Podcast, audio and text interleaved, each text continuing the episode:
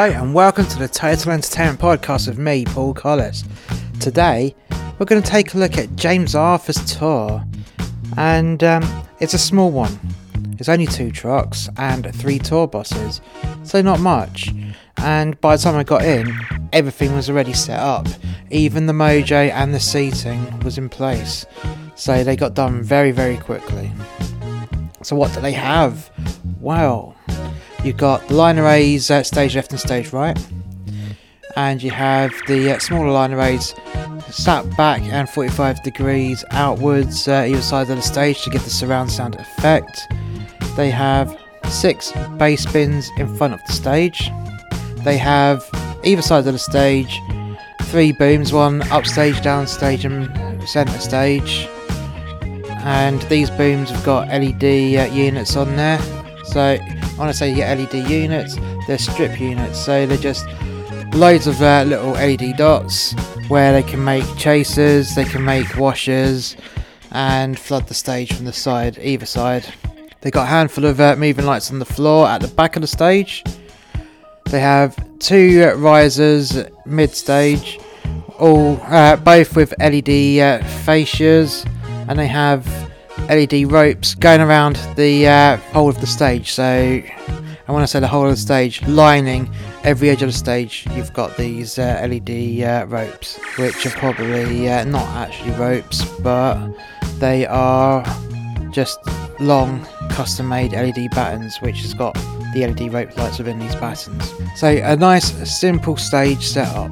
Lighting wise, on top, they have one front of house bar which is actually their LX1 because it's above the stage and not in the audience, which is giving a nice little bit of face light and a few extra colours on a front wash. They have one LX bar above the backdrop, which is facing towards the audience, so they've got a nice little bit of backlight, and they have some molefays on LX1 pointing into the audience and then on their upstage lighting bar, they have one bank of LED uh, strobes, which can also act as floods and can also be uh, pixel mapped, and uh, you can program chasers in. We'll be back after this.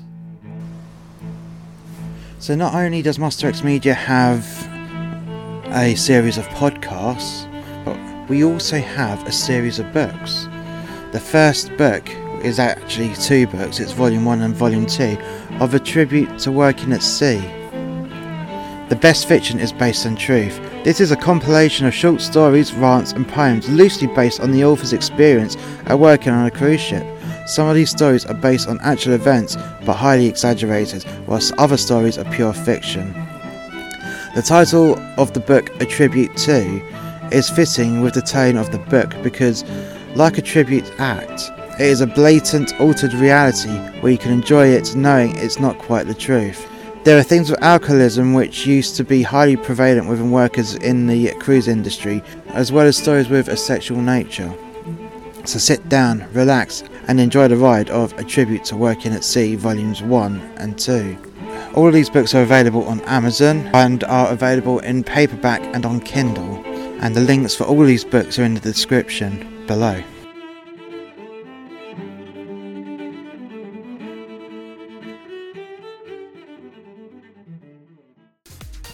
And we're back. So let's take a look at James Arthur's um, bio and uh, short history. So, James Arthur was born 2nd of March 1988 and is an English singer and songwriter. He rose to fame after winning the ninth series of The X Factor in 2012. His debut single, a cover of Shontelle's Impossible, was released by Syco Music after the final, debuted at number one on the UK singles chart. Since then, he has gone on to sell over 2.5 million copies worldwide, and Impossible was the most successful winner single in the show's history.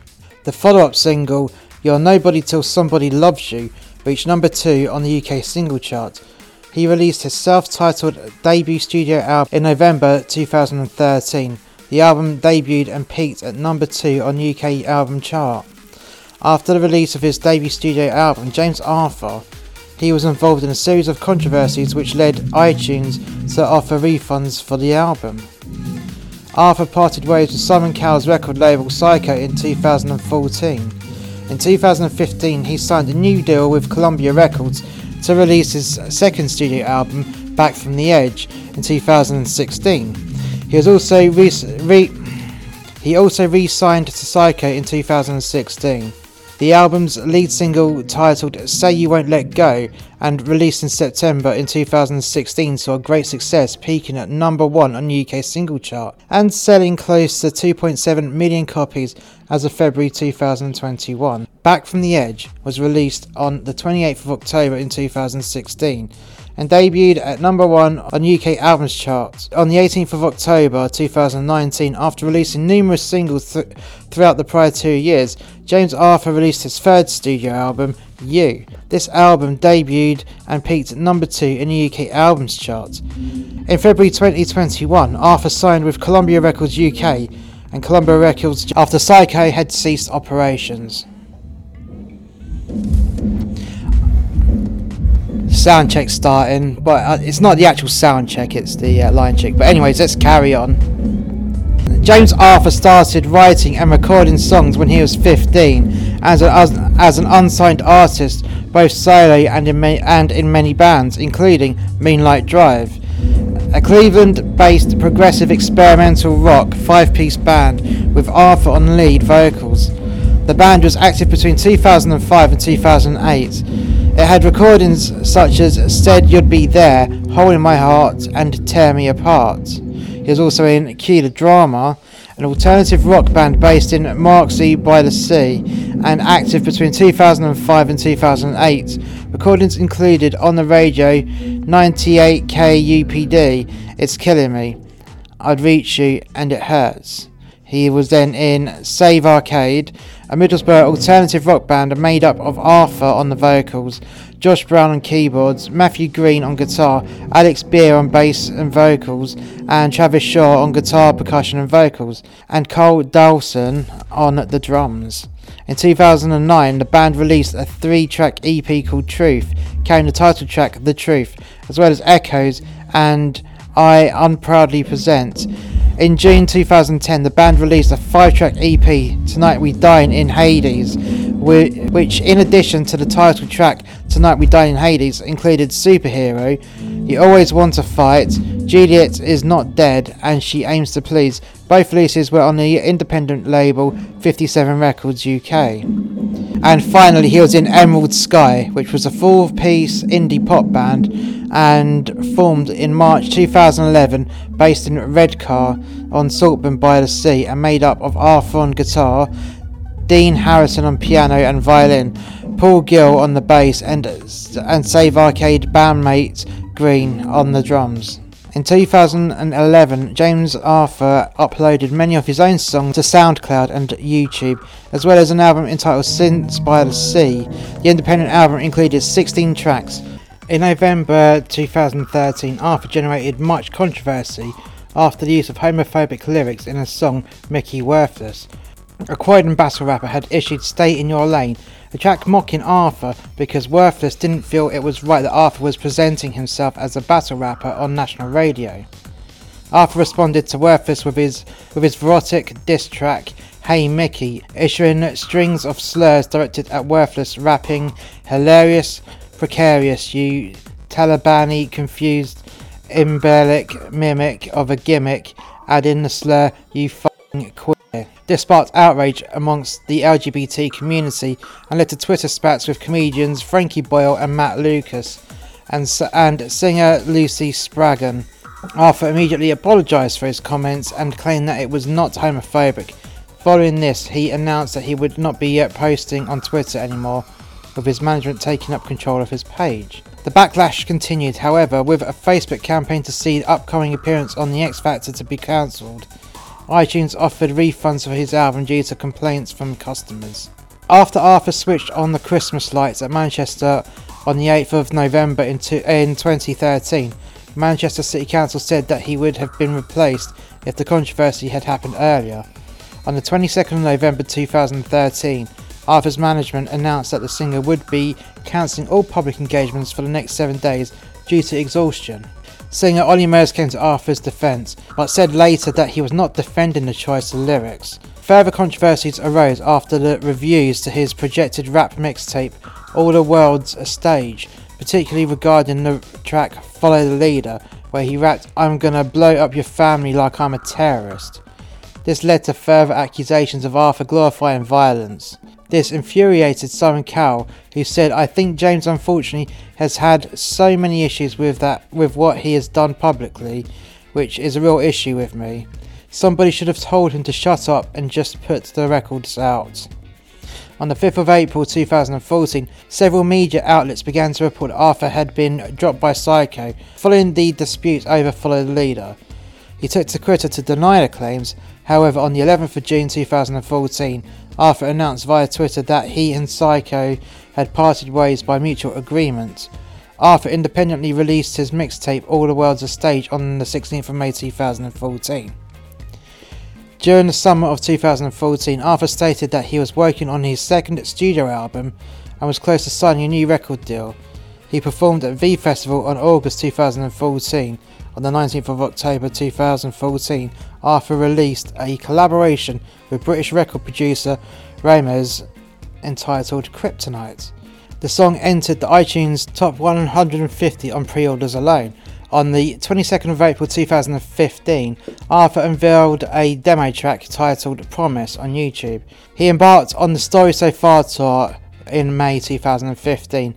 On the 6th of September 2015, he announced that he had signed with Columbia Records and that a new album was on the way. So there's an interesting amount of um, controversies there, but you know, people will be people that's the human aspect of things. People get things wrong and make mistakes.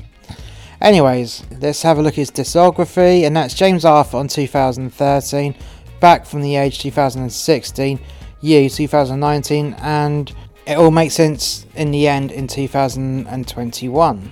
So that's a bit of uh, history for James Arthur. We'll be back after this.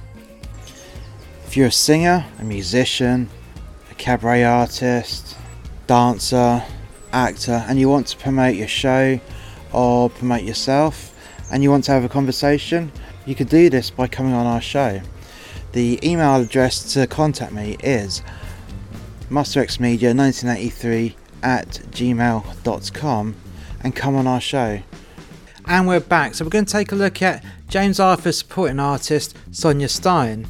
And I haven't been able to find much about her, so let's see what uh, they are saying on Tileyard music. Described as having a voice that will leave you hypnotized, and that was quoted from Wonderland magazine. Sonia singles Do You Love Me? One of those things, Muse, and Change Shapes have now amassed over 3 million views on YouTube and over half a million on Spotify streams. Her latest offering, Lover, was produced by Liam Howell, FKA Twigs, Adele, Jessie Ware, and perfectly demonstrates her vocal range and talent as a performer. Having enchanted at The Great Escape in 2018, alongside support slots with the likes of Bestie, Alice Merton, Alice Jemima, don't miss your chance to catch Sonia live this coming February. And now I've gone on to Marathon Artists, and uh, we're going to take a look at what they're saying about her. So, a love of classic songwriters such as Leonard Cohen and Joni Mitchell is evidently at the core of Sonia Stein's sound. Accompanied by nothing but a piano, Sonia has been crafting melodic pop hooks since she was 15 years old, a sound she has recently brought to fruition working with popular Liam Howell, Lana Del Rey, Ellie Goulding, FKA Twigs in London. The result showcases Sonia's exquisite balladry and delicious pop with a voice that will leave you hypnotized. Yet again, the quote from Wonderland magazine. And surprisingly enough, I've had a, I've found some more info on uh, Sonia Stein on Pizza Express Live. So, Sonia Stein was born in Berlin, but her crisscrossing of the globe started early as she went on to spend 13 years in Poland before moving to Boston Berklee College of Music before leaving with a, chance with a chance meeting with a producer, It was here her musical education really began, as studying music was eclipsed by actually making music. So, a little bit of sketchy info on Sonia Stein, but I'm sure as time goes on, there will be more to come. We'll be back after this. A tribute to men that hate their jobs is a brutal but witty portrayal of working a job you hate.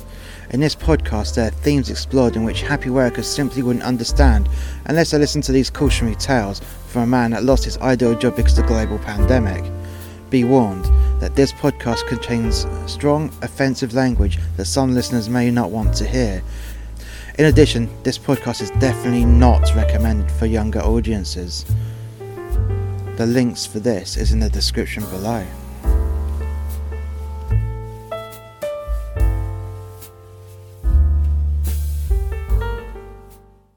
And we're back.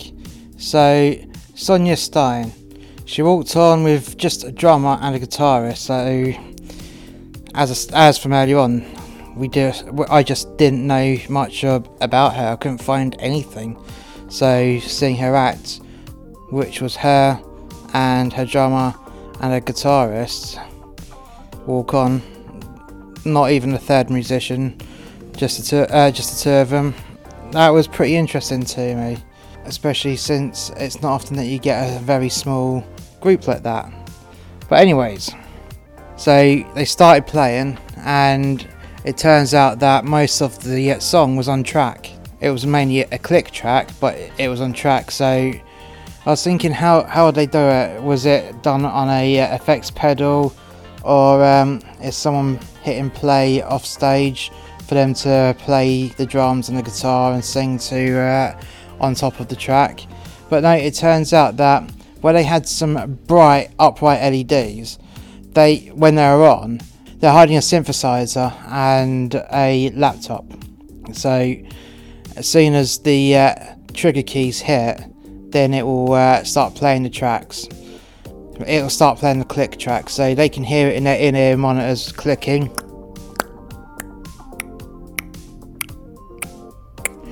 and they'll play in time to the rest of the track. So it's a nice little trade off, it works, and a lot of uh, and trios use the same technology a laptop plugged into the keyboard, and the uh, keyboard will play it, well, the synthesizer will play it, and uh, the computer fills the rest in. Sometimes you play the keyboard, uh, or other times you just have to fire the uh, you just press the fire key. So it depends on how it's programmed and what you've what you're doing with your performance. Now, lighting wise, the set was just ambient, so they used some of the LEDs, not the uh, main ones that surrounded the outside of the stage, but they'd used a bit of side LED and some of the back washers, and that's it. It was all static. They did change a bit of colour here or there and they also had a uh, secondary button on a uh, on a uh, flash key. So once this flash key was hit, the lights would temporarily change color. So as long as the button was pushed down on the lighting desk, it will change color. As soon as you release, it will return to its initial state. Nice, easy way to program things up and, change things within the set. So nice little quick fire busk move a lot of old school shows would do that. These days it's all uh, time coded and programmed intricately, but the uh, lighting operator has uh, a lot of experience of light jockeying, which light jockeying is in a sense that you're just improvising with your flash keys and pre-programmed sequences and those go on top of your bass cues. I used to do that a lot when I worked at sea. Anyways, I digress and they had a little bit of front light from the uh, front house bar. So nothing, nothing intricate, but it was simple but effective. Just the way how it should be uh, for a small show. Vocally, Sonia Stein, she can sing, and yeah, she did sing very well. And how could I describe her style? She had that a kind of Alanis Morissette feel to her. So she'll go from quiet to loud, back to quiet again. It works, but it got a bit samey throughout the whole of her set. Throughout the throughout all of her uh, 30 minute set, it was very very samey. The tracks, yeah, I'm sorry, they were a bit samey. And uh, you could close your eyes and just chop out all the gaps in between the songs with a bit of patter, and they would sound very, very similar. Sound wise, it was a good mix, I have to say. Um, it was very. It was a prof- It did have a professional sound, but clarity wise, it, it definitely wasn't a 22 uh, carat mix. Unfortunately, it wasn't.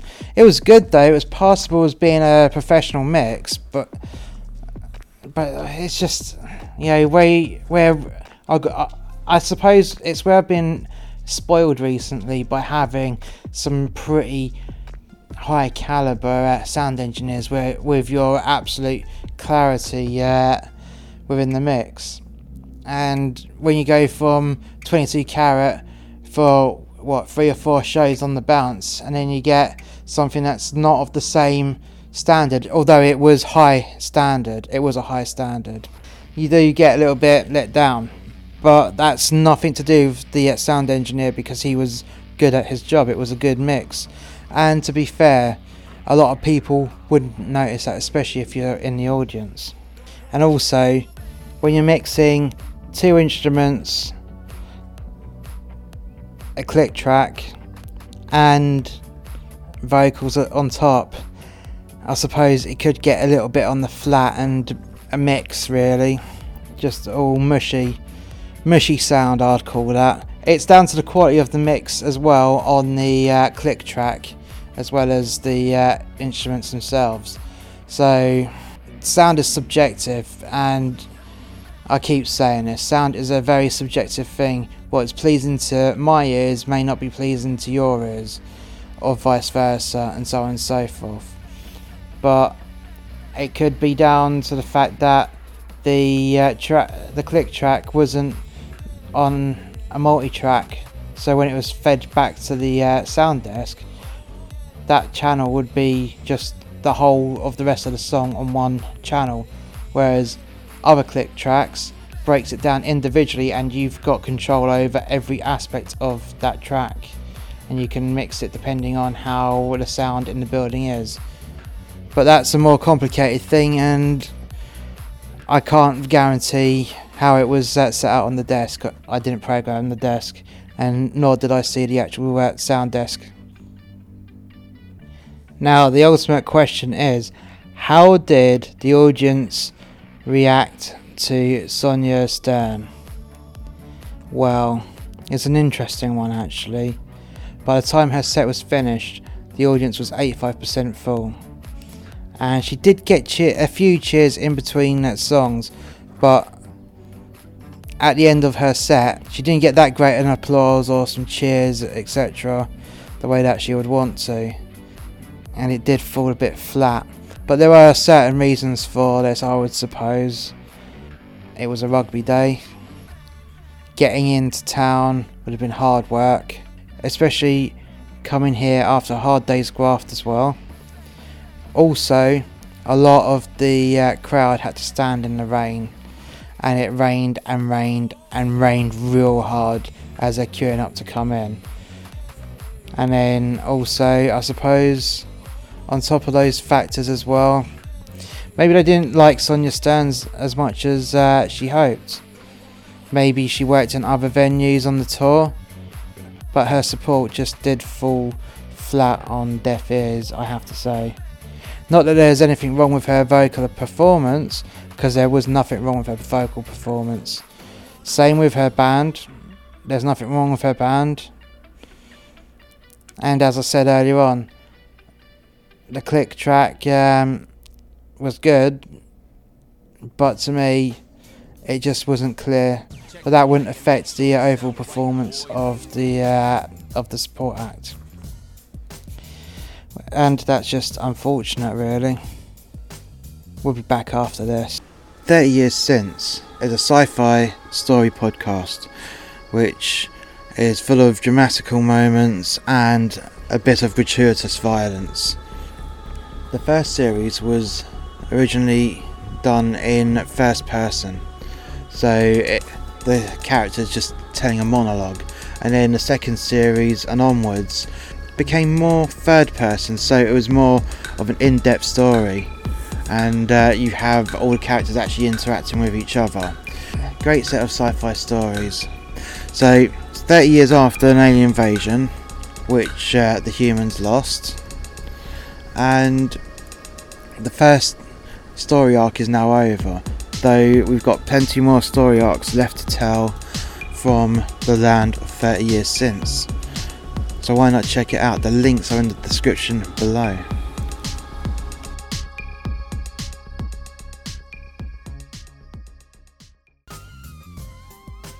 Now, the ultimate question is how did the audience react to Sonia Stern? Well, it's an interesting one actually. By the time her set was finished, the audience was 85% full. And she did get a few cheers in between songs, but at the end of her set, she didn't get that great an applause or some cheers, etc., the way that she would want to. And it did fall a bit flat.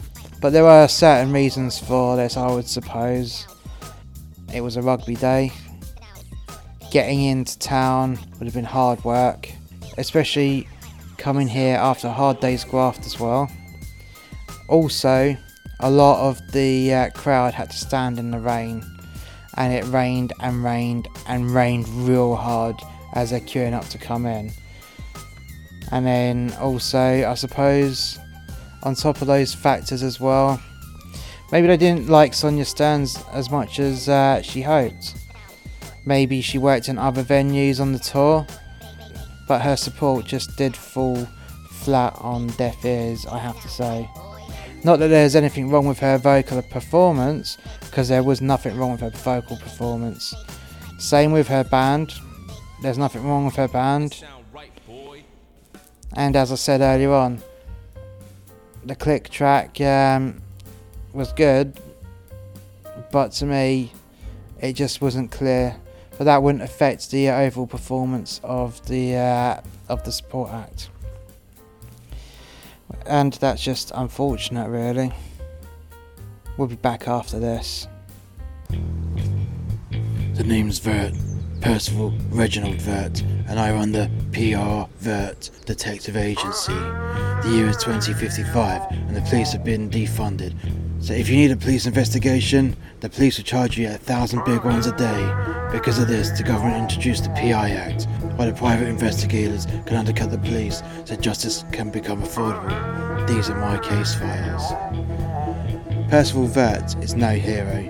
He is a low-life scumbag and the full embodiment of how not to be a man. He cheats his way into getting work, he objectifies women, and is quite a disgusting human being, if you can even call him that.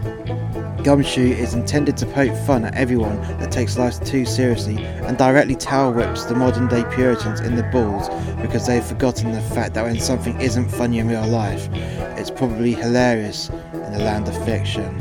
Come and listen to Gumshoe every Wednesday. The links are in the description below.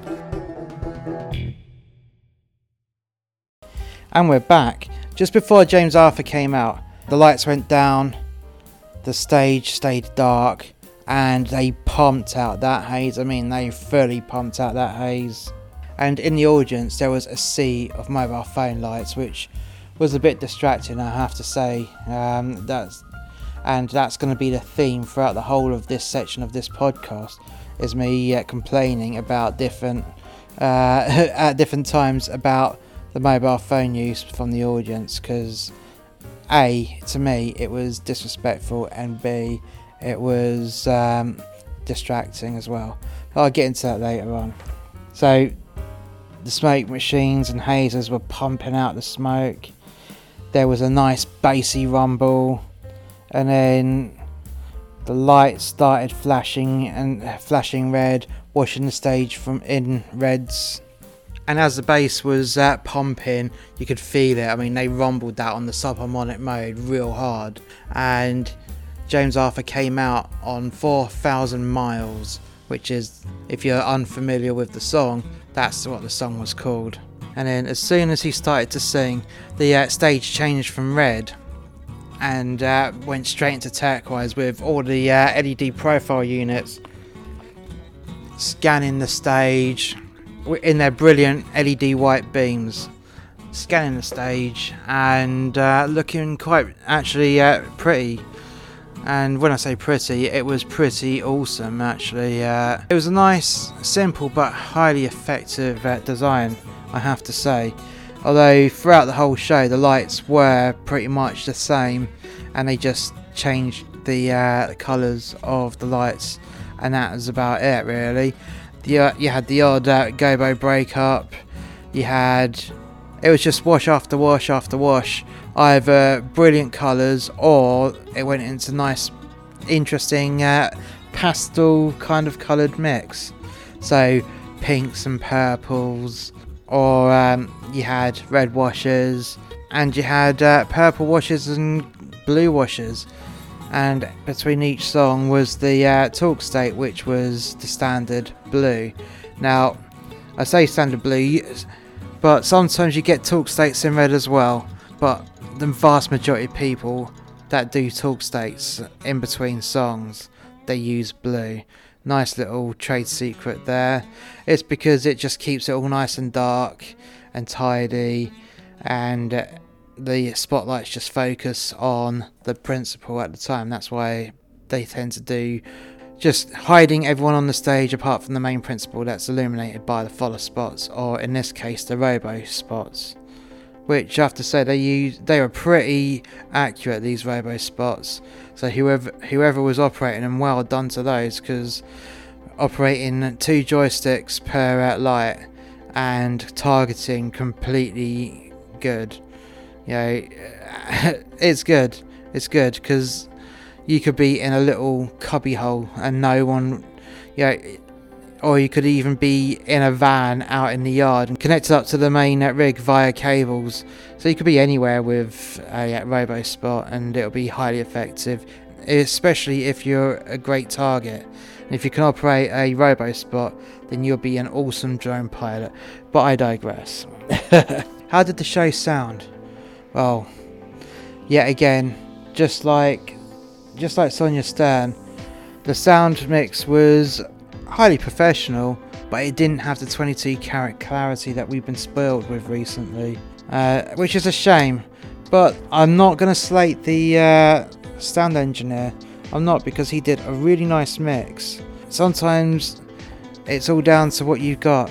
It's all down to what you got, as well as uh, natural skill. Some people have a natural ability with that sound. They do. It's like I know a couple of noise boys personally, one of which he's just a genius, absolute genius, and his sound is just superb. And it's very rare that I actually hear something of that caliber. That's how good he was, and that's natural ability. You can't learn that. You can learn the principles, you can uh, learn to mix to a degree, but to turn it into an absolute crystal clear art form, that is natural ability and that you cannot learn. It's just how it is. And yet again, I'm digressing. And yeah, I've, I'm, unfortunately, there was a little bit of feedback mid song, mid mid show. It's a bit unfortunate, but it happens from time to time and I'm not gonna lie, it was there. And I don't want to make this guy sound terrible because he wasn't a terrible sound engineer. It's just unfortunately, if the microphone gets taken in front of a certain hotspot on stage, which they get briefed about, I may add, don't walk in front of this bit here because it will feed back from your monitor or uh, even part of the line array if you get in it within its field. It just happens. Sometimes you get people standing in the wrong place, or you get people who are feedback kings, which this sound engineer was definitely not a feedback king. It just there for half a second you heard, and it's like, oh dear. But he combated it really well and very quickly and professionally, and it was gone before it was even noticed by most of the audience. But there was a little bit there. Unfortunate, but it happens. Now, I'm going to go back to the mobile phones throughout the entire performance, all you saw in the audience was mobile phone after mobile phone after mobile phone, shining their torches. You could see nothing but screens.